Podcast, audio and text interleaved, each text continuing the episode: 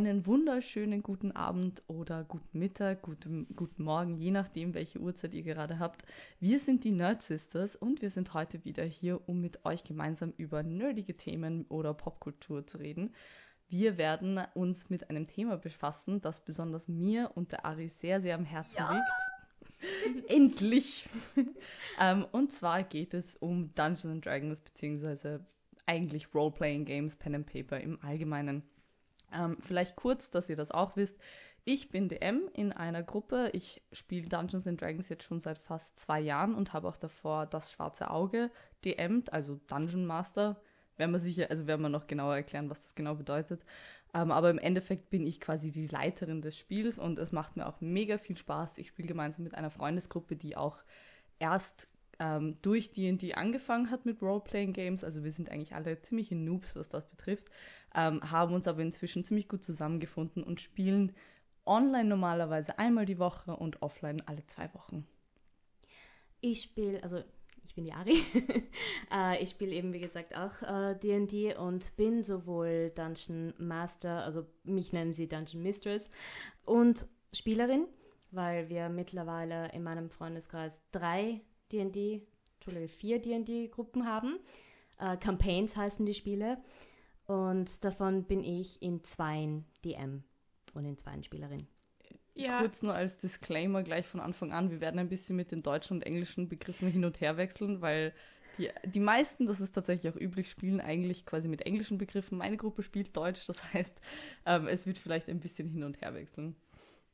Ich selber habe übrigens erst einmal ein Roleplay gespielt. Ich glaube, es war Dungeons and Dragons, aber ich bin mir gerade nicht sicher, gespielt. Also ich bin heute der Noob in der Runde. Und ich möchte gleich hier einhaken, dass du Dungeon Mistress genannt wirst. Ja. Das finde ich gar nicht toll.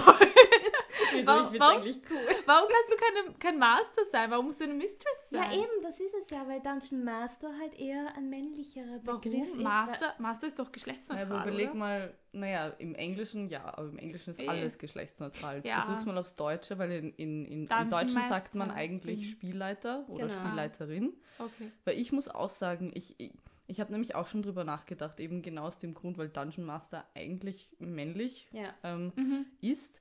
Ich muss aber sagen, ich habe bis jetzt noch nicht wirklich einen, einen gescheiten oder irgendwas gefunden, wo ich mir dachte, das passt besser, weil ich finde auch die Abkürzung DM gut. Also ja. wir, wir, sagen halt ja, halt meistens eh. DM, man sagt das voll ja selten. Direct Message. Nein, bei ist mir okay, ist es eigentlich okay, aus, okay, aus Spaß halber ja, eh. Nein, aber ich finde es eigentlich ganz Ich finde es eigentlich süß. Ich finde es auch süß, ja. muss ich sagen. Weil es gibt, weil auch auf, auf Deutsch Dungeon Meisterin. Ja, ja das ist echt komisch. Für mich hat Mistress so ein bisschen was, so eine Frau, die ihrem Mann hinterher tackelt. Ich meine, zugegeben, Mistress Nein, ist Mistress ja auch... ist eigentlich aus, ja. so, aus einer ganz anderen... Eben, ja, eh, die, die, ich weiß schon, aus welcher Richtung. Genau, das finde ich wiederum girl, cool. Genau, ja, eben, und deswegen werde ich eigentlich aus dieser Richtung Okay, hinweg. Moment, aber bei euch passt das doch eigentlich, weil dein Mann hat ja zuerst DM gemacht und du hast ja dann seine Kampagne übernommen. Die das, eine, ja. Ja, voll, das heißt, ja. du bist halt wirklich so die Mistress, die reingeswingt ist und gesagt hat, so, that's mine now. Ja. Ja, ja er, er hat, ihm ist es halt zu viel geworden mit zweien und ich, mich hat es immer interessiert, äh, weil wir halt auch aus unserem Studium heraus Storytelling gelernt haben. Und deswegen habe ich mir gedacht, eigentlich wäre das ganz cool. Und er hat halt gemeint, naja, mir wären zwei eh zu viel, willst du nicht eins übernehmen? Und ich so, hm, sure. Aber du hast vorher schon gespielt, oder? Genau, wir okay. haben vorher schon gespielt. Gut. Wie lange hast du gespielt, bevor du quasi DM um, ähm, angefangen hast? Ja, wir spielen jetzt schon seit über einem Jahr, wenn nicht sogar zwei Jahre jetzt mittlerweile. Also gar nicht so lange noch, wie ich dachte. Nein, Nein ähm, Ari hat nach mir angefangen. Eigentlich ah, deutlich nach mir. Okay. Dann spiele ich vielleicht schon länger. Es tut mir leid, die Corona-Zeiten sind ein bisschen. Ja, man will Zeiten. Wirklich. Aber vielleicht sollte man den Punkt nochmal anmerken, eben weil die Ari meint Storytelling und so. Sie ist nämlich ähm, Teil von, was man nennt Homebrewing. Das bedeutet, man kreiert seine eigene Welt mit auch eigenen Regeln, wenn man das will. Muss man nicht. Es gibt natürlich vorgegebene D und D Regeln auch. Ähm, aber was man schon eben macht, ist seine eigenen Charaktere erstellen, eigene Städte, eigene Plots. Ähm, und ich spiele aber in einer Gruppe, die sich quasi an ein vorgegebenes Abenteuer hält. Im Moment ist das Strat von Sarovic. ähm, ein Abenteuer, das es eigentlich schon in der alten Edition gegeben hat und das dann quasi für die 5e, das ist die neueste Edition, ähm, nochmal quasi aufge, äh, aufgerollt worden ist. Aber man muss dazu sagen, selbst wenn man ähm, eben sich quasi an ein fixes Buch hält, man muss trotzdem sehr viel improvisieren als DM Oh ja. Oh und ja. auch sehr viel dazu erfinden, eigene Charaktere erstellen, weil man kann, also das Buch ist über 200 Seiten lang und ist trotzdem covert ist halt nicht alles, was man so macht in dem Abend, in dem Spiel. Aber bevor wir da jetzt vielleicht zu weit reingehen, weil das ist schon wieder Ja. irgendwo hin. Genau. Iris, Ja. Was, was, was stellst du, wie stellst du dir D und D vor? Was ist das so für jemanden, der sich damit wenig auskennt? Ähm, puh, eine gute Frage, wie ich es mir vorstelle. Naja, ich habe ja eben einmal schon gespielt und da war ich am Anfang hauptsächlich verwirrt, weil Mhm. ich mich dieses mit dem Würfeln, das quasi, ich, mir, ich baue mir einen Charakter und der kann zum Beispiel gut Bogen schießen Mhm. und dann würfel ich und kann aber trotzdem daneben schießen und das habe ich irgendwie nicht ganz behirnt, so dass da diese Gaming-Komponente dabei ist. Ich dachte, es ist eher so, je überzeugender du spielst, umso sicherer gelingt dir das alles. Und das hat mich am Anfang ein bisschen ähm, verwirrt, muss ich sagen, oder vielleicht sogar ein bisschen aufgeregt, weil ich Mhm. dann, weil ich diesen tollen Charakter hatte und der konnte aber nie die Sachen machen, die ich wollte und das, das fand ich irgendwie doof. Aber mittlerweile verstehe ich natürlich die Spielkomponente dahinter. Ich habe auch äh, schon mehrere Pen and Paper jetzt geguckt. Ähm, auf Rocket Beans TV schaue ich die gerne und ja, kann mir eigentlich vorstellen, auch mal eins zu spielen, würde mich schon interessieren, auch nochmal jetzt, wo ich mich besser auskenne, auch Äh, ich würde jetzt sagen, für die, die sich überhaupt nicht auskennen, ähm, erkläre ich jetzt mal grob, wie das Ganze funktioniert. Also, wie die Iris schon gesagt hat, man erstellt einen Charakter, eine Rasse und eine Klasse und anhand diesem ergeben sich gewisse Attribute. Und zwar die wichtigsten sind Stärke, Geschicklichkeit, Ausdauer, Weisheit, Intelligenz und Charme. Es ist weird, diese Sachen auf Deutsch zu sagen. Weil, wie die Lea schon So, ja, gesagt hat, ja, Char äh, es ist Charm, ja. Charlie. Weil Charisma, eigentlich die Charisma, meisten Charisma, spielen halt eben auf Englisch, was? Charisma heißt das. Ja, Charisma. Charisma. Ja, ich denke mal, Charisma. Charme ist für Ja, mich. Charme. Charme, ja, so flirtige. Ja, es fällt auch Ich meine, es kommt eigentlich eh hin. Ja, Eigentlich, genau. was das Ich so musste beschreibt. tatsächlich damals mit meinem Charakter flirten und das war mein bester Freund, der eine Freundin hat, den ich anflirten sollte und es war einfach nur awkward. Es war furchtbar. Ja, das fällt halt dann im, eben ins Roleplay. Das muss man halt dementsprechend ähm, Ja, dann einfach spielen oder nicht spielen, beziehungsweise in der Gruppe halt dann entscheiden, wie ja, weit ja man er da wollte unbedingt, dass ich es ausspiele und ich war so. mm. Anyway, anhand diesen ähm, Attributen ergeben sich dann sogenannte Checks oder Saving Throws. Und man hat halt diesen Character Sheet vor sich mit vielen verschiedenen Werten. But let's stick to the basics fürs Erste. Ähm, wie gesagt, hat dann jeder Spieler so ein Sheet vor sich mit den Attributen. Es gibt sieben Würfel. Und der wichtigste von diesen sieben Würfeln ist der 20-seitige D20, also für Dice oder W20. Und dann haben wir noch einen zwölfseitigen 10, 8, 6, 4 und einen für viele unnötigen Prozentwürfel noch. und dann gibt es eben den Storyteller, äh, der eine Geschichte erzählt, der Dungeon Master, Game Master, Mistress, whatever. Spielleiterin. Spielleiter, Spielleiterin. ähm, und dann heißt es zum Beispiel, ihr seid in der Story, sagen wir, ihr habt die Aufgabe, das Büro von einem Wächter zu finden namens Fane. Und dann sitzt der Spielleiter da und sagt, ja, ihr habt jetzt das Büro gefunden, ihr macht das Büro auf. Die Wände sind beige, ähm, an den Wänden sind Bilder mit Landschaften und so. Jetzt gibt es dann entweder sehr neugierige Spieler oder Spieler, die den Dungeon Master äh, ärgern wollen, um zu sehen, wie schlagfertig der ist oder wie gut er sich auf dieses Spiel vorbereitet hat. Und der Spieler würde dann fragen, was für Landschaften sind denn das? Und jetzt würde der Dungeon Master hergehen und sagen, Würfel auf Investigation, also machen einen Investigation-Check, weil du willst das Bild genauer anschauen. Und der Dungeon Master würde jetzt hergehen und für sich im Kopf einen Wert zurechtlegen. In so einem Fall würde ich jetzt als Dungeon Master sagen, okay, ich setze mir jetzt eine 10, weil das ist jetzt nicht so was Großartiges, was man herausfinden muss für sich. Und je nachdem, wie dieser Wert jetzt geschafft wird, überlege ich mir dann, wie viel ich dem erzähle. Und also was man da sagen kann, ist zum Beispiel eben, dadurch ergeben sich dann diese Vor- und Nachteile, weil wenn ich, ich würfel dann mit meinem 20er, sage ich mal, ich würfel eine 7, ziemlich schlecht, aber weil ich bin sehr gut in Investigation, weil ich habe da, ich bin geübt darin, das nennt sich so, dann habe ich ein, sagen wir mal, plus 4 und dann komme ich auf 11 und damit ist es geschafft. Es ist nicht besonders gut geschafft, das heißt, mein DM wird mir vielleicht nicht alles erzählen, was auf diesem Bild ist, weil wenn man eben dann zum Beispiel eine 20 würfelt, muss ja irgendwas Besonderes auch noch passieren können, dass man eben extra viel erfahrt. Ähm, aber ich erfahre genug, um ungefähr die Landschaft einschätzen zu können. Wovon, das würde mich interessieren, wovon hängt es ab, welchen Würfel man nimmt? Das ist je nach Klasse und Situation. Situation. Also genau. äh, alle Checks, die jetzt irgendwelche Attribute oder eben auch so Saving, Saving Throws sind immer etwas, was quasi als Reaktion auf etwas passiert. Mhm. Zum Beispiel jemand versucht, dich umzuwerfen oder so. Also das ist kein gutes Beispiel, weil das wäre ein Gegencheck. Aber jemand verwendet irgendeinen Spell, wo du zum Beispiel ähm, extra Damage kriegen kannst und dann würfelst du, um zu schauen, ob du dich davor quasi abwehren kannst. Mhm. Das ist immer der W20. Ähm, aber wenn es dann um so Sachen geht wie Damage selber würfeln oder Healing würfeln, das sind dann die niedrigeren Würfel. Mhm. Äh, Macht doch Sinn, weil man eben nicht 20 Heal Points auf einmal kriegt. Normalerweise gibt auch so. ja, ja. es, es ist eben Aber- auch je nachdem, welchen Spell du hast, steht eh auch bei jedem, Genau. bei jeder Waffe, verwendest. bei jedem Spell steht auch immer, welchen Würfel du würfeln musst.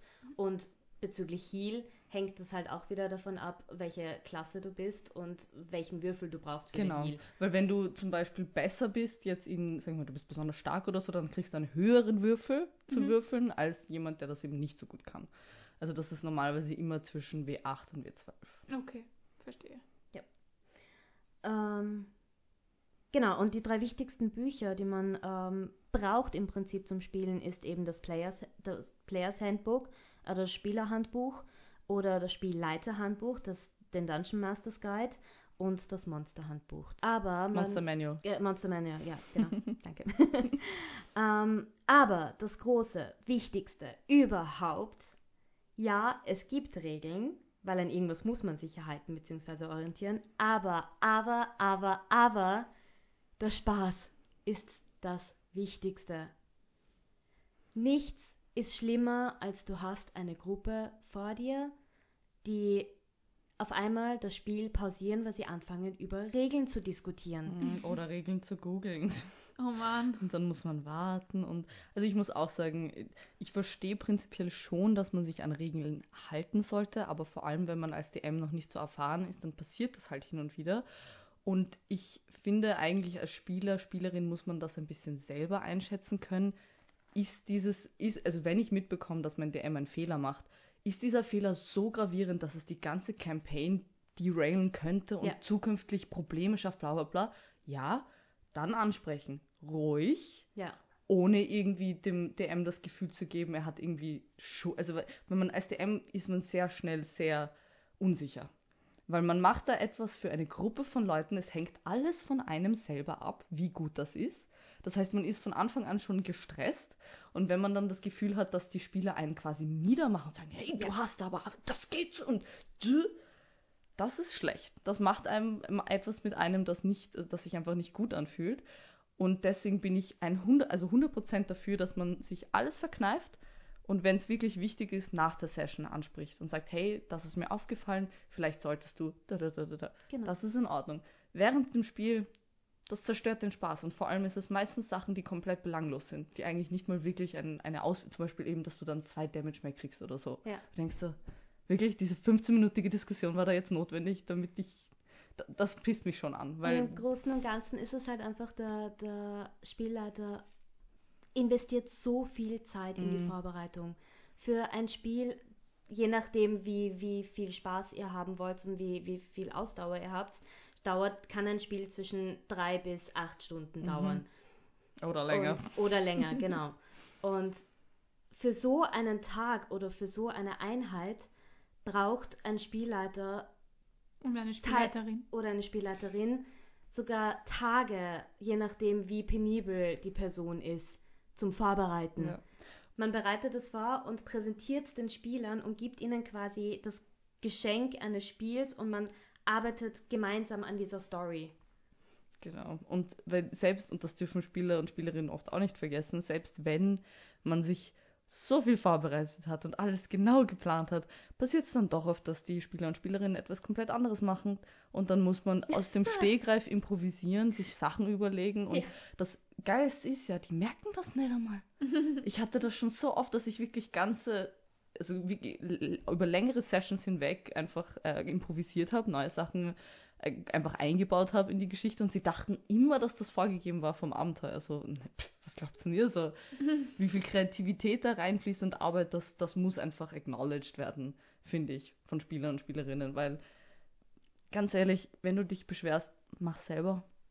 Das ist ein bisschen meine Devise. Ja, du bereitest, ich meine, nach einer Zeit kennt man einfach seine Spieler und weiß, okay, ich habe jetzt die und die und die Möglichkeit. Was könnten sie sonst machen? Und dann bereitest du das vielleicht vor und dann kommst du zum Spiel und sie machen was ganz anderes, auf das du selber nie gekommen wärst. Und das heißt, du musst immer halt wirklich fit sein und schnell mhm. reagieren auf Dinge, die passieren. Genau. Also im Endeffekt kann man sagen, D&D ist der Austausch zwischen DM und Spielerinnen und Spielern. Ihr erzählt die Geschichte genauso, wie ihr sie erzählen wollt. Der DM wird euch vielleicht hin und wieder Steine in den, in den Weg legen oder euch challengen wollen, aber im Endeffekt spielt ihr alle auf derselben Seite und versucht gemeinsam ein Ziel zu verfolgen und ein, ein irgendwas Bestimmtes zu schaffen einfach. Und das kann übrigens über Jahre gehen, eine Kampagne, ja. kann aber auch ein One-Shot sein. Das heißt nur einmal quasi und dann ist es vorbei. Genau. So wie bei mir, gell, Lea? genau. Ja, ich habe auch die Woche meine erste Session bei der Ari als DM. Ich bin schon sehr, sehr gespannt. Ich spiele eine weibliche Halborkin namens Yili. And Yili likes to make little mixtures and put on face to make all moisturized and smooth. genau. Ich, ich freue mich schon wirklich. Weil bei mir ist es halt eben dieses zweite Spiel, das ich jetzt leiten werde, äh, ist eben aus einem One-Shot entstanden. Was ist ein One-Shot eigentlich? Ein One-Shot ist äh, eine einmalige Session im Prinzip. Das heißt, eine Geschichte, die sagen wir, drei, vier Stunden dauert oder je nachdem, wie, wie lange man sich das gesetzt hat, wie lange sie dauern soll und ist eigentlich in drei, vier Stunden fertig erzählt. Du hast dann einen großen Endgegner quasi, den du bekämpfst und das war's. So, jetzt habe ich eben diese Gruppe an Spieler gehabt, die, mit denen ich diesen One-Shot gemacht habe und Davon habe ich gewusst, dass zwei eigentlich weiterspielen wollen und habe dann schon im Loot quasi einen Hint für eine weiterführende Story eingebaut, weil es mir klar war, dass es aus dem ein Spiel entstehen wird. Äh, anders als zu den üblichen Spielen fangen wir dieses Spiel aber schon, also der One-Shot hat mit Level 11 angefangen, das heißt, es geht jetzt mit Level 12 weiter. Normalerweise fängst du bei Level 1 an oder je nachdem, ähm, wenn du das, das Vorspiel quasi hast. Lea, willst du das kurz erklären? Genau, ähm, es gibt etwas, das nennt sich Session Zero. Das ist etwas, das ich jeder Person, DM und Spieler, Spielerinnen auf jeden Fall empfehlen würde. Ich muss sagen, wir haben das auch nicht gemacht. Ich kannte das damals einfach noch nicht, als wir vor eben vielen Jahren angefangen haben.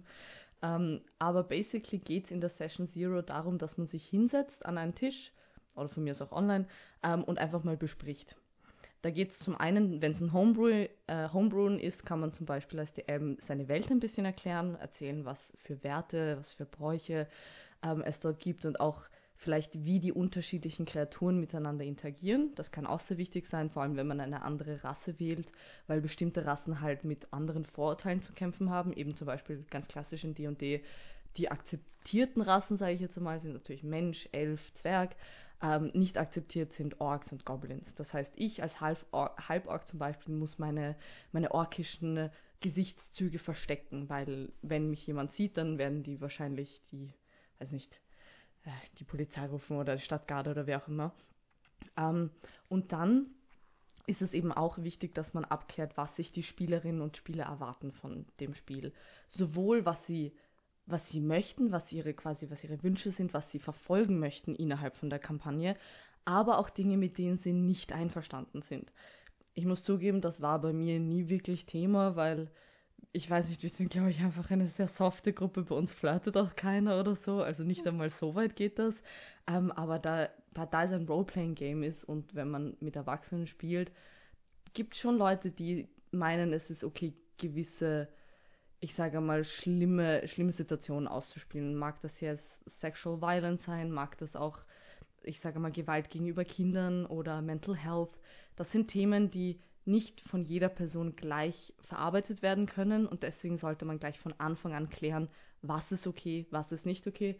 Ich muss sagen, ich, also ich bin wirklich sehr, sehr soft in meinen Spielen. Bei mir gibt es solche Sachen gar nicht. Ich, eben, ich würde nicht einmal so weit gehen, einem Kind irgendwie was anzutun. Na, wobei, to be fair, das war auch ein bisschen vom Abenteuer vorgegeben, wobei die Kinder haben sie eh gerettet, aber da gab es eine Gruppe von alten Frauen, die eigentlich Vettel sind, also irgendeine Kreatur, und die haben Kinder entführt und sie zur Pastete gemacht und oh, diese Pastete... Wir hatten keine was ähnliches, ja. Und diese Pastete hat, ähm, also die Männer und Frauen haben diese Pastete gegessen, weil sie dadurch high geworden sind.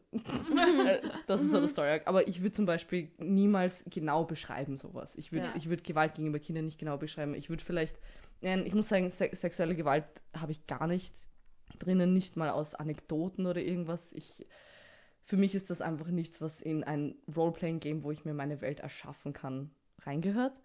Ähm, das heißt nicht, dass das nicht okay ist zu thematisieren, aber eben nur dann, wenn es vorher abgeklärt ist. Man sollte seinen Spieler und seine Spielerin so etwas nicht einfach unprompted auf den Tisch werfen. Weil D&D ist doch ein Spiel, wo man sich sehr rein versetzt, wo man sich wirklich quasi in eine neue Welt hineintaucht und wenn diese Welt dann solche äh, Dinge einem quasi in den Kopf wirft, mit denen man sich nicht wohlfühlt, dann kann das sehr schnell sehr negative Emotionen auslösen. Deswegen Session Zero, zuerst alles abklären, was möchte man, was ist wichtig und ich würde da auch noch einmal ganz klipp und klar darauf eingehen, was für eine Rolle der DM hat. Dass der oder die DM halt ähm, besonders respektvoll zu behandeln ist, dass man die Person ausreden lässt, vor allem auch, weil das kann bei einem Spiel, vor allem wenn man mit Freunden spielt, sehr schwierig sein. Ich weiß das von mir selber, dass man am Anfang einfach nicht das Gefühl hat, man kann sie unterbrechen. Also wenn dann mhm. einfach Konversationen entstehen, die eigentlich gar nichts mit dem Spiel zu tun oh, haben. Man, man, fühlt sich wie eine Lehrerin, oder? Ja. Die dann sagt, Kinder, jetzt müssen wir aber wieder zurück zum ja. Unterricht. Aber es ist so und das ja. ist auch wichtig und ich merke, dass meine männlichen DM-Freunde haben da viel weniger Probleme damit, sich quasi durchzusetzen. Mhm. Ich glaube, das liegt schon ein bisschen auch daran, dass wir Frauen sind und das Gefühl haben, wir können nicht, wir können uns nicht so, weißt du, Faust auf den Tisch hauen und sagen, so, jetzt aber. Ja, ähm, es wird uns ah, einfach nicht also es ist ja, ja, eigentlich quasi so, dass wir genau zum Gegenteil erzogen werden. Ja. Eigentlich. Und vor allem in einer Gruppe, die meistens ja auch mehr Männer hat, mhm. selten mehr Frauen, ähm, kann das dann manchmal ein bisschen intimidating sein für einen selber. Aber ich muss sagen, jetzt fühle ich mich schon viel wohler. Wie viele damit. seid ihr? Wir sind relativ viele. Wir sind eine Gruppe mit sieben Spielern und Spielerinnen. Mhm. Davon sind zwei Frauen okay. und fünf Männer. Und oh. ich halt als DM. Mhm. Sehr cool. Wie lange gibt es D&D jetzt schon? Also wann, wann gab es das erste Spiel quasi? Dieses Spiel wurde 1974 veröffentlicht wow. und die deutsche Übersetzung ist knapp no zehn Jahre später herausgekommen, 1983. Damn. Aber, aber äh, Entschuldige, aber also quasi Pen and Paper gibt schon viel länger wahrscheinlich. Also D&D genau. ist ja ein Pen and Paper und aber die Kampagne D&D ist 1974. Also Dungeons and Dragons als genau. RPG, als Role-Playing Game. Ja. Okay. Ist eben 1974 entstanden. Ähm, ich will da jetzt aber auch nicht großartig auf die Story, wie wann was rausgekommen ja. ist, eingehen, aber weil wer will, kann das dann selber nachlesen. Aber wir befinden uns jetzt, wie wir es schon erwähnt haben, äh, bei der fünften Version, das als 5e bezeichnet wird, also für Fifth Edition, wobei es eigentlich auch nicht wirklich die fünfte Version ist, weil es dazwischen auch wieder noch andere gegeben hat. Aber Fun Fact ist, in den 70er Jahren spielte sich die Story nahezu ausschließlich, wie der Name schon sagt, in Dungeons ab. Und das wurde dann nach und nach über die verschiedenen Versionen geändert und es wurde eine Welt erschaffen.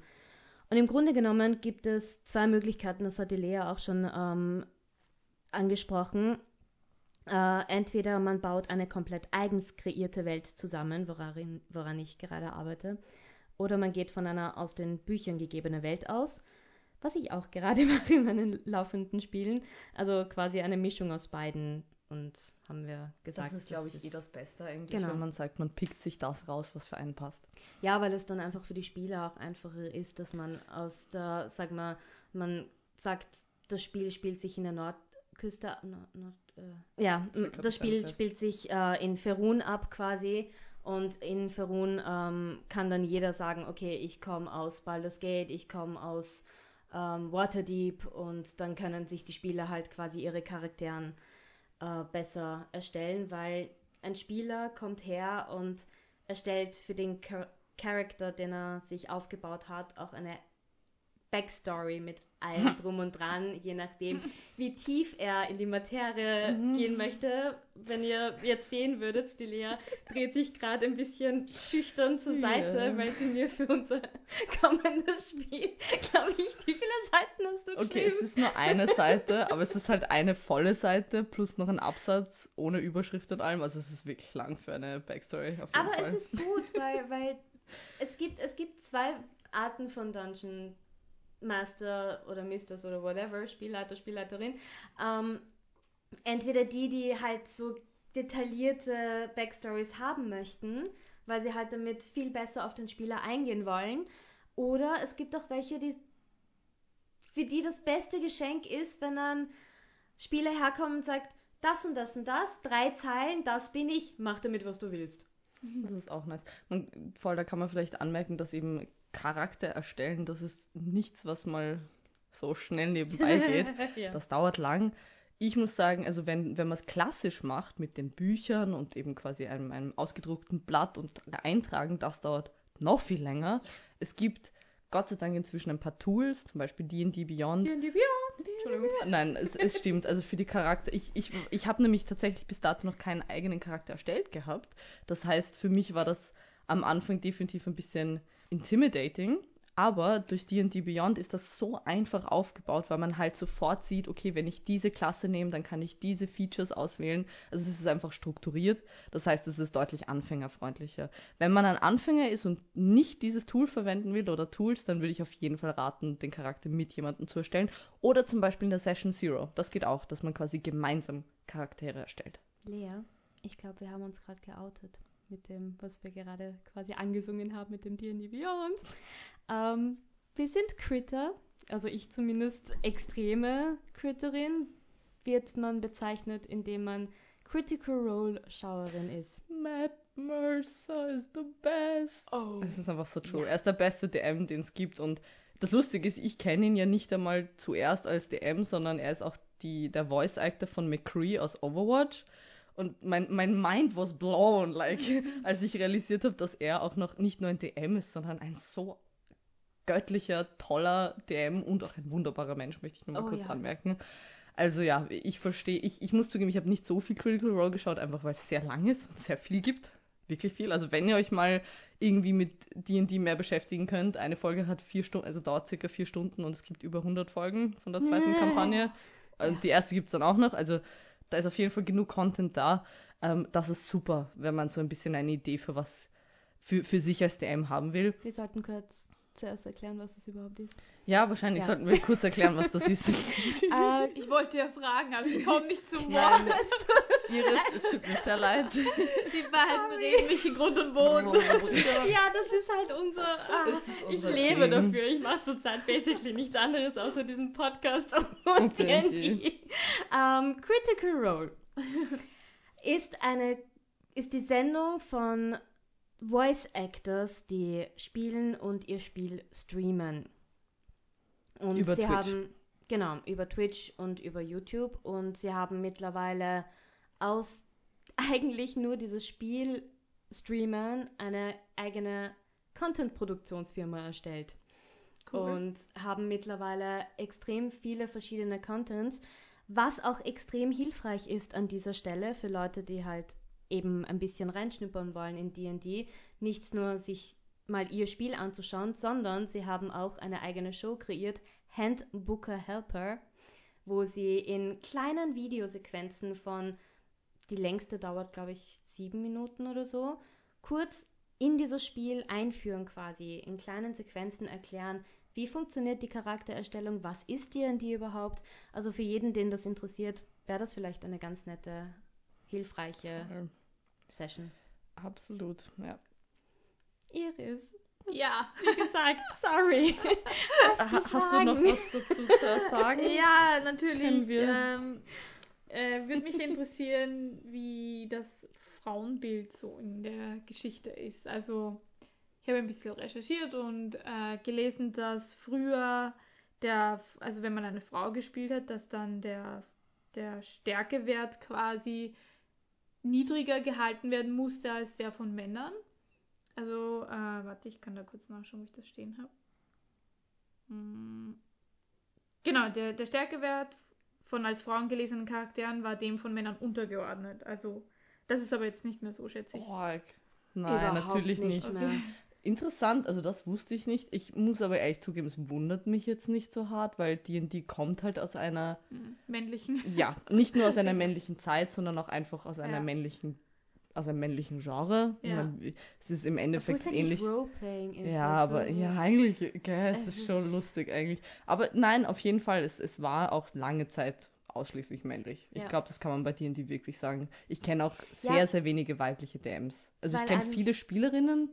Weil Fantasy einfach Ja, und alles, stimmt. was mit Fantasy, alles, was Fantasy, zu tun hat. ja, voll. Und Nerd-Stuff auch. Das Ja. war halt damals so, die dismissed als, ich meine, Big Bang Theory, bestes Beispiel. Ich wollte es gerade sagen, Ja. Big Bang Theory, Stranger Things, das sind halt die... Die Nerds, die D&D Ja. spielen. Und sonst Ja. spielt halt keiner D&D. Es In sind halt nur die. Nerds. ist es auch vorgekommen, Ah. da spielen sie auch D&D.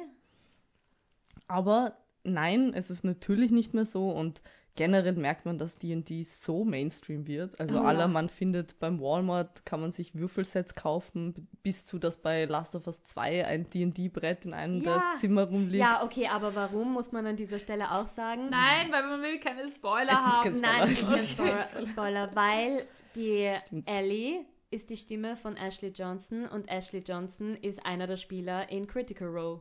Genau. Ah. aber ich muss sagen, das sind. ist aber nicht Und- das erste Mal, dass ich bei einem Spiel eine. Also ich habe letztens erst bei Ich- Spiritfarer ein Junge, so süß, du kannst halt mit diesen kleinen Charakteren reden und der meint so, hm, ich weiß nicht ganz, ob ich das Feed oder das nehmen soll, weil wenn ich das nehme, dann kriege ich so und so viel Bonus und ich habe zuerst auch nicht gecheckt, was er meint, bis ich denke, der redet über D&D, what? Mhm. Echt, das ist mir gar nicht aufgefallen. Also ich weiß spiele nicht, ob du mit jedem dieser kleinen Maxen Normalerweise redest. schon. Aber, Aber- wahrscheinlich habe ich mir auch gedacht. Ja, wahrscheinlich. Aber äh, zurück, also zum Frauenbild. Wie ist das? Ähm, werden Frauen dann noch eher sexualisiert? Also jetzt in, sagen wir, in der Geschichte gibt es so die sexy Elfe oder wie, Naja. kann ich mir das vorstellen? Prinzipiell ist es ja so, dass ja mittlerweile ist es ja so, dass eben jeder in seiner Gruppe mit, mit den Personen, die sie spielen, gewisse Grundregeln festlegt. Mhm. Und anhand denen halt der Dungeon Master, Mistress, Spielleiter, Spielleiterin. Jedes Mal. Sag, sag doch einfach Ich DM. ja, ich, ich will Ich ja sag nicht immer DM. Ja. Ich will halt korrekt sein, sorry. Ja, ist doch Äh, wichtig. dementsprechend ähm, das dann für sich entscheidet und, Okay. und mit den Spielern entscheidet, wiefern sie Genau. das Also, machen wollen. Man kann sagen, ein DM-Game ist nur so sexistisch wie die Spieler, Spielerin der DM. Also, Dungeons and Dragons ist aber auch wirklich, ähm, also geht wirklich dagegen. Zum Beispiel, ich war super positiv überrascht, als im, in einem der quasi Erklärungen dabei stand, ja, dieser Charakter wird die, die heißeste Person in deiner Gruppe quasi anmachen. Und dann stand auch wirklich in Klammer so Frau oder Mann. Mhm. Also da, Ja. nicht einmal Sexualität ist dort geradlinig. Problem ist halt leider, dass die meisten Gruppen oder viele Gruppen nur Männer sind und dann, ja, dann passieren einfach sexistische Vorurteile, die jetzt nicht extrem sind, aber halt, trotzdem. dass eben, ja voll, dass die Barmaid halt eine Frau immer ist und dass der Krieger halt ein Mann ist und Mhm, König mhm. anführt. Also solche Sachen Mhm. meine ich ja, diese typischen Fantasy-Vorurteile kommen dann wieder raus. Ähm, das liegt aber eigentlich nicht eben an D&D, sondern daran, dass das Fantasy-Genre generell, glaube ich, noch ein bisschen, also zumindest, wenn ich jetzt an Herr der Ringe zum Beispiel denke, ist schon sehr sexistisch. Ja, also, ja. also jeden und halt ja. sexistisch, einfach klassische Rollenverteilung. Ja. Man, So kann, muss man man sagen. kann sagen, das Patriarchat macht doch vor der Fantasy-Welt nicht halt. Das hast du schön ausgedrückt. Schon, gell? Na, vor allem mittlerweile ist es auch schon so, dass äh, die Schreiber der Bücher, je öfter sie die Möglichkeit haben, wird das erwähnt, dass bitte, bitte nicht mehr auf so sexistische Sachen eingegangen will. Nicht einmal mehr Gender. Es, soll, es sollen keine Gender, jeder kann sein, was er möchte. Äh, die Rules werden immer lockerer und es wird auch wirklich an fast nahezu allen möglichen Sachen gedacht. Mittlerweile gibt es sogar eine, die Rollstühle produziert, Charakter mit Oh, Rollstühlen. Das ist cool. Und Matt Mercer hat in Critical Role, Spoiler an dieser Stelle, auch einen Charakter präsentiert, seinen Spieler, der im Rollstuhl sitzt. Es wurde nicht einmal irgendwie hinterfragt.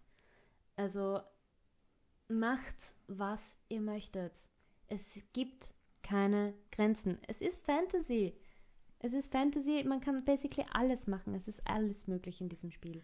Ja, ich finde vor allem cool, dass sie es in diesem ähm, Players Handbook sogar quasi aufrufen, Gender Binary zu hinterfragen und mehr Gender Fluidity reinzubringen. Fluidity? Was ist das für ein furchtbares Wort? Fluidity. Fluidity. ähm, das finde ich extrem cool. Aber man muss dazu sagen, ich finde schon, dass es Grenzen gibt, halt, wenn es in Richtung Gewalt und äh, Übergriffe und so geht. Also, weil du Natürlich. gesagt hast, es gibt keine Grenzen. Weißt du, es gibt dann Leute, die das falsch verstehen und so, oh, es ist eine Fantasy-Welt, ich kann machen, was ich will. Das, Sehe ich nicht Das so. habe ich vorher mit meinem Satz mit, man soll das mit seinen Spielern ja, vorher klären. voll. ja, genau, ja, voll.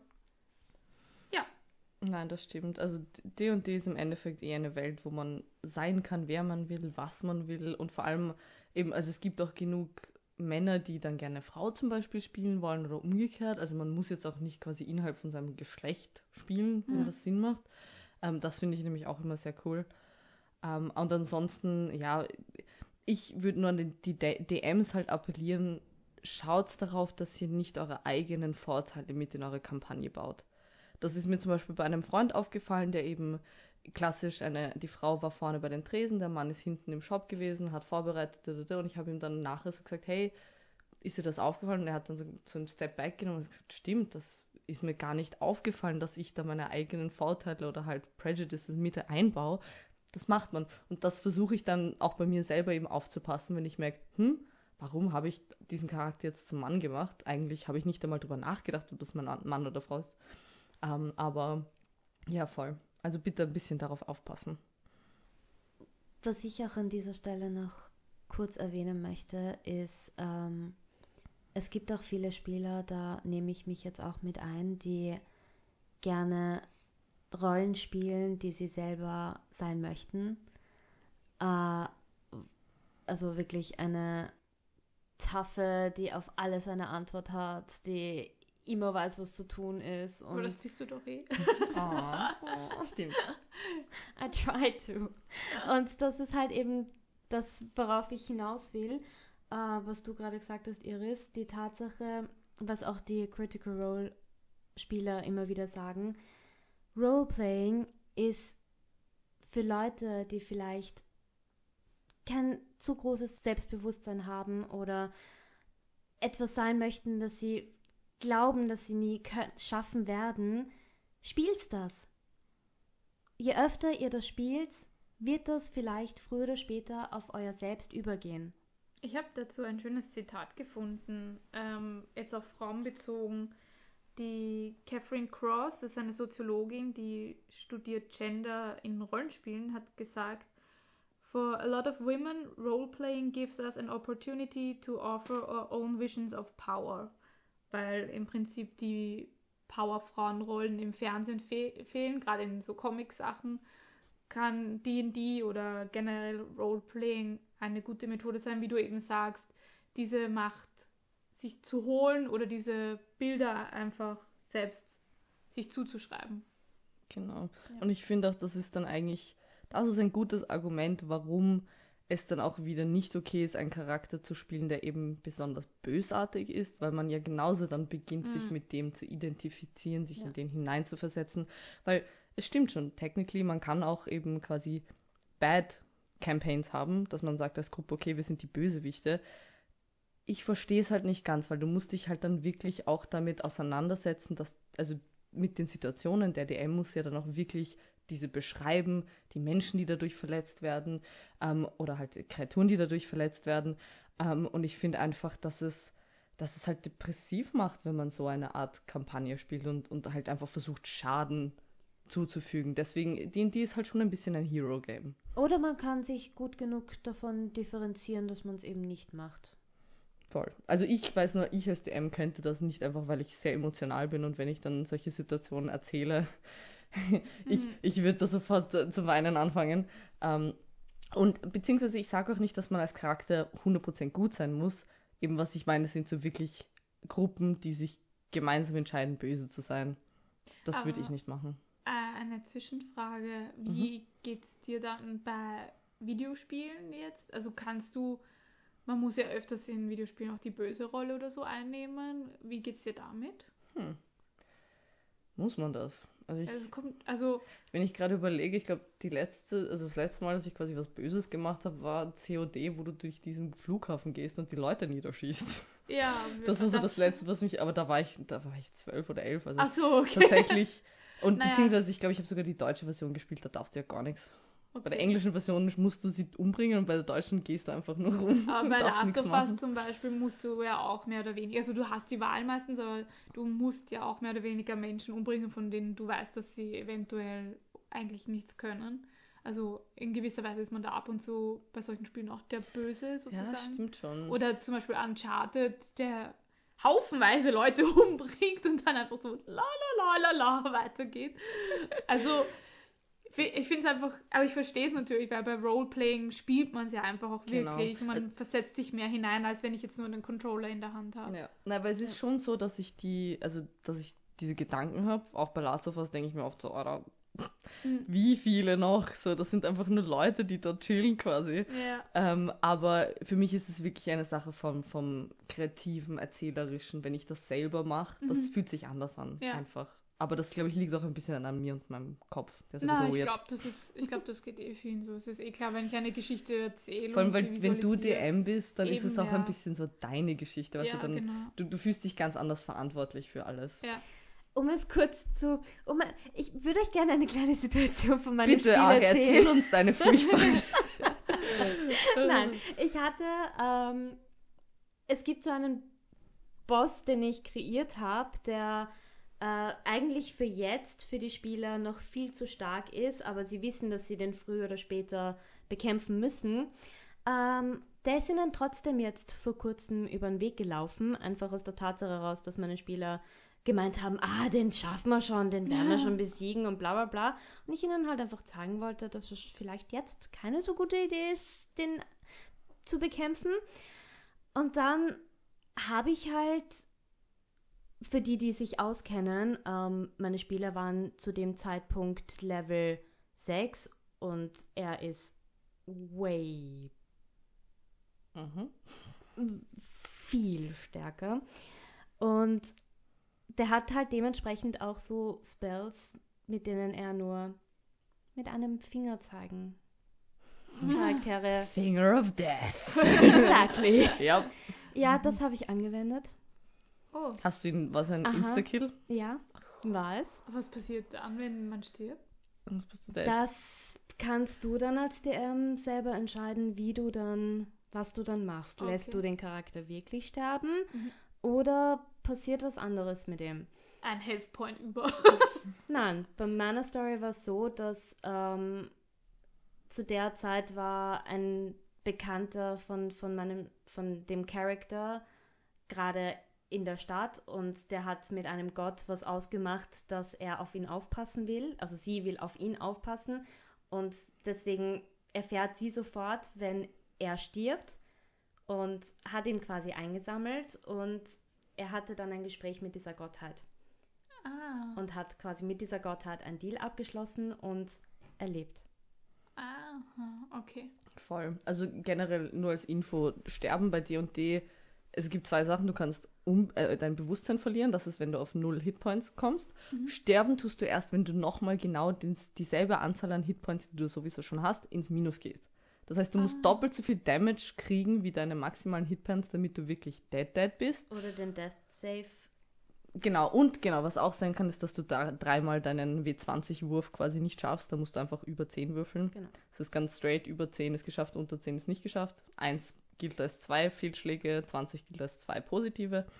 Ähm, und wenn du dreimal quasi failst oder positiv schaffst, dann bist du entweder tot oder du bist wieder stabilisiert. Ähm, und was dann auch noch gibt, ist, dass du revived werden kannst, aber nur innerhalb von einer Minute, nachdem Ja, du gestorben halt auch bist.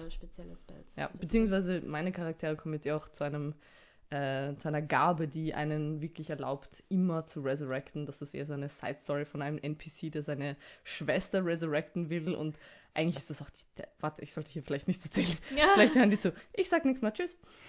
Genau, und worauf ich jetzt eigentlich hinaus wollte, war, dass ähm, ich dann gehört habe, während ich quasi weiter erzählt habe, dass zwei Spieler sich quasi ein bisschen lauter darüber ausgetauscht haben mit, was war das jetzt? Bist du jetzt tot? Ja, ich bin jetzt tot. Hat sie dich jetzt gerade einfach umgebracht? Ja, hat sie. Hm. Wollte sie jetzt Gott spielen? Will das nicht jeder, der DM? Aber ich Das sagen, etwa die Das, Konversation. das finde ich aber ehrlich gesagt voll in Ordnung. Ich meine, ich muss zugeben, ich bin anscheinend wirklich nicht so böse wie du, weil sie haben auch schon mal gegen jemanden gekämpft, der diesen Spell hatte. Verrücktheiten Ich habe es nicht gemacht, weil niemand in meiner Party zu dem Zeitpunkt eben den Resurrect Spell konnte und ich Angst hatte, dass ich einen Insta-Kill. Ähm, aber du hast recht, eigentlich ist es, eigentlich gehört das so. Und das, das verstehe ich auch. Also das finde ich, finde ich auch gut und ich finde, man sollte als P Player nicht zu mad sein, wenn man einen neuen Charakter erstellen muss. Das gehört dazu, sterben. Ich Ja. meine, man sind, Also, man sind Abenteurer. You Das know? heißt, mitten im Spiel muss ich dann einen neuen Charakter Nein, nein, nein. Also so. normalerweise im, in den ganz harten Kampagnen, die haben einfach schon zwei. Also ich Okay. habe eine Gruppe von Freunden, die haben alle einen Backup-Jar, wenn der eine stirbt quasi. So. Seien wir uns ehrlich, jeder Spieler hat sowieso schon fünf fertige Charaktere, Kopf, weil ja, er die einfach schon, oder schon fertig. Ich Ja, meine, du, du hast eh Zugriff auf unser D&D Beyond, du weißt eh, wie es dort ausschaut. Mein Mann und ich haben, glaube ich, beide gefühlt 20 Charaktere erstellt, einfach so. Schon ready und weil aus waiting. Spaß, dir ist langweilig, ha, erstelle ich mal den Charakter. Irgendwann Ich werde ich ihn schon spielen. Ich habe sogar im Traum einen Charakter erschaffen, äh, neulich, weil wie ich mich auf die Serie, also auf die Folge heute vorbereitet habe, äh, habe ich dann geträumt, dass ich so eine Waldelfe bin, aber eine vegane Waldelfe. Aber weil ich mit den Pflanzen reden konnte, konnte ich die auch nicht essen und deswegen durfte ich mich nur von reinem Quellwasser ernähren. So, so. Aber I like that character. arc Irgendwie, ja, irgendwie cool. Darf mir zum Leben erwecken. Ich, ich Ja, habe mir auch schon gedacht, Oh. eigentlich wäre das ein cooler Charakter, also zumindest ein guter Start für einen Charakter. Hab ich schon lass uns noch ein Spiel starten. Ja, ein Wir könnten eine reine Mädelsgruppe machen. Ja, wir können. Ich wüsste da eh noch ein paar Mädels, die gerne spielen würden. Oh, Das eine, wär eine cool. Mädelsgruppe, das wäre schon cool. Habe ich vielleicht noch eine, auch eine zweite Lea, die da dabei wäre. Uh. Aber hast Ja, du denn noch sure. Zeit, Ari, für noch Ah, eine ich Kampagne? hab mir schon die Zeit. Es ist schon wurscht. Könnten wir ja ähm, im, was die DM switchen machen. Stimmt. Abwechseln. Das finde ich zum Beispiel auch, das wird unterschätzt, dass man eben gemeinsam. DMt. Ja, voll. Ja. Weil das merke ich an meiner Gruppe, weil wir halt wirklich jede Woche spielen und ich muss aber auch dazu sagen, meine Gruppe ist im Wirklich? Vergleich, ja, ja, im Vergleich zu Aris spielen wir viel weniger, einfach zeitmäßig und halt auch, weil wir nur eine Gruppe haben. Mhm. Aber es ist halt doch jedes Wochenende ein Tag. Ähm, und da habe ich auch gemerkt irgendwann mal, dass es ein bisschen Matsch wird Mhm. für, für als DM, weil du halt jede Woche immer wieder. Deswegen finde ich alle zwei Wochen besser. Wir spielen dafür jetzt länger, Mhm. sechs bis sieben Stunden, halt mit Pause. Ähm, aber das ist mir echt lieber, als eben, dass ich jede Woche wieder quasi genau denselben Trot immer wieder habe. Das ist so ein bisschen, weiß nicht. Mhm. Okay, Bei uns ist es so, dass wir äh, bei den vier verschiedenen Spielen, die wir haben, äh, so drei, vier Leute sind immer dabei und dann variiert's. Und deswegen schicken wir halt einfach in unsere WhatsApp-Gruppen ähm, ein Doodle für das ganze Monat aus. Und je nachdem, welche Spieler wann können, teilen wir unsere Spiele auf Mhm. Ja, voll. Das ist eigentlich eh voll cool und spielen gelöst. im Durchschnitt drei, vier Stunden. Ja, okay. Ja, das ist bei uns auch drei Stunden, normalerweise drei, vier Und voll. jetzt im Mai war es jetzt zum Beispiel so, dass wir nur zweimal spielen. Mhm. Einmal die eine Kampagne und einmal die andere Kampagne. Ja, ich versuche meinen Spielern eh einzubläuen, dass wir absolut crazy sind mit einmal in der Woche. das also- ist Critical Role Ja, Maßstab. die wenigsten schaffen einmal in der Woche. Ja. Also das ist eigentlich sehr, sehr selten, muss man sagen. Aber deswegen bin ich auch ganz froh jetzt. Vor allem im Sommer finde ich es Ja. eigentlich ganz gut. Nur alle zwei Wochen, weil ich meine, wenn man draußen spielen kann, urlaubend, aber drinnen, Mhm. nee. Aber gut, ich würde sagen, wir driften da Ja. sowieso ein bisschen ab in Belangloses. ähm, wenn euch die heutige Folge gefallen hat, keine Sorge. Wir sind noch nicht fertig. Oh no. Also wir haben eigentlich in, heute einfach nur mal die die Basics covern wollen, damit man so ein bisschen einen Einblick in D&D bekommt. Ähm, aber wir wollen... Ich glaube, das ist unsere läng längste Folge. Oh mein Gott. Ähm, aber es geht nächste Folge gleich weiter mit D&D. Da wollen wir dann ein bisschen mehr in Richtung eben Sexismus, aber auch Tipps für DMs, für Spieler, Spielerinnen, so ein bisschen mehr eben, wa was kann man tun, damit das äh, Dungeons Dragons Spiel super wird. Würde ich jetzt mal sagen, Ja. oder? Ja. Ja. Ja, ja, ja, ja, Machen ja, ja. Cool. Ich werde weiterhin genau. schweigen. Hast du noch was zu sagen, Iris? So ein Nein, letzten- heute nicht mehr. Ich glaube, wir können dann mal wieder eine Anime-Folge Ja, machen, wo ihr beide euch ja. mehr austauscht und ich die ruhige.